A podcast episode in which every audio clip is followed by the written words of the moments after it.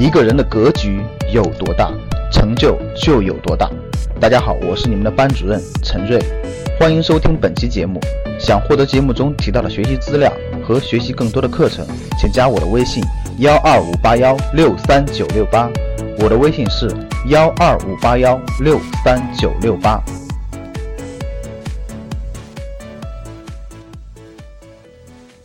我在财商思想，我自己啊。我自己在财商思想启蒙之后呢，我先在主业上，我我肯定先做主业呀、啊。我先在主业上就想，那我自己，我自己的定的目标呢，就是在未来的趋势里头能能能做一定的创业。所以你看，财商思想给了我指引以后，我慢慢就有了规划。我的规划，我的目标，我的行动路线，我的收获感一点点就来了，啊、呃，一点点就来了。我先打工，我举我的例子让大家好理解。我最开始规划我自己的目标，我比较崇尚自由，各位，就是我我的那个价值观方面比较崇尚自由，就是喜欢那个，我不喜欢限制我，我不喜欢那个那么多条条框框限制我，我也不喜欢早九晚五的工作，我我就喜欢这个自己决定，呃，在家工作还是还是去办公室工作，然后几点上班我愿意自己决定，所以呢，对整个我自己的这个价值观里面呢，比较崇尚自自由一点。所以呢，那个我的规划就是，那怎么才能自由呢？我不喜欢别人限制，那我还是自己当老板吧，没办法，那我肯定得自己当老板。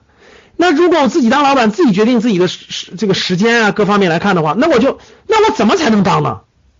大家想想，我肯定得知道，那我怎么才？那我就得研究研究别的老板是怎么当的，对吧？这这个这个思想就在不断成熟、不断建立的。那先后，我打工的目的是什么？打工的目的是为了学习，所以我。去了两个大公司以后，我就不去大公司了。我觉得去小地方学习才有利于当老板。刚才有个人问了我个问题，你们看到了，说老师，大学毕业生是应该先去大公司还是先去小公司？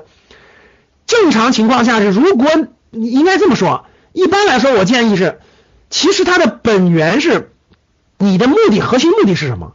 如果你要想当职业经理人的话，毫无疑问去大公司；如果你想创未来自己当老板的话，毫无疑问去这种创业型的中小型公司。学的能力不一样的，他俩是不一样的。但是作为一个应届毕业生，你还没考虑明白这个目标的情况下，你就能去大公司先去大公司。如果你已经明白这个目标了，你就知道去哪儿了。所以你看我自己很清晰的，那我要打工，那我就要学习，我要去什么样的公司去学习。我去大公司工工作一下，我就明白了，大公司学这东西不是我想要的，因为大公司学的这些东西只会让你成为职业经理人，让你成为某个领域的。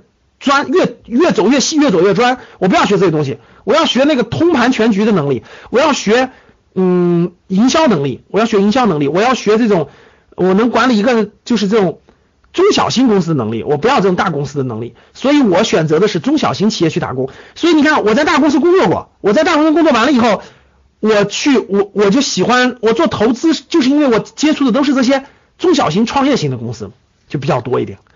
然后敏锐的时候发现机会，我对新兴的机会就越来越敏感，越来越敏感。然后我就我就慢慢就更喜欢新兴的东西了，包括今天做在线教育也是一样的，就更喜欢新兴的东西了。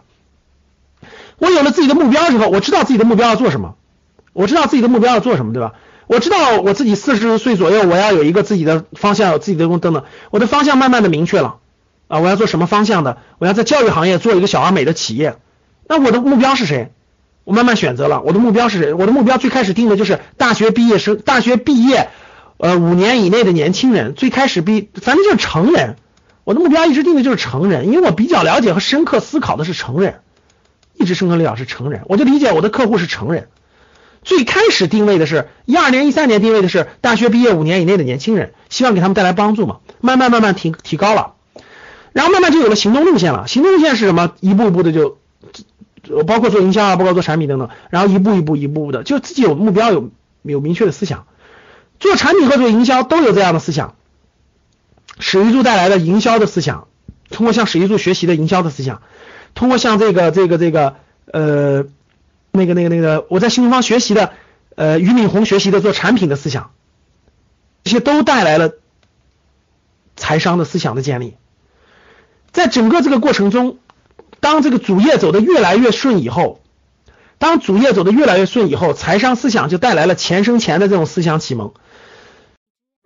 想获得更多投资理财、创业、财经等干货内容的朋友们，请加微信幺二五八幺六三九六八。Cause baby, half the fun is in us figuring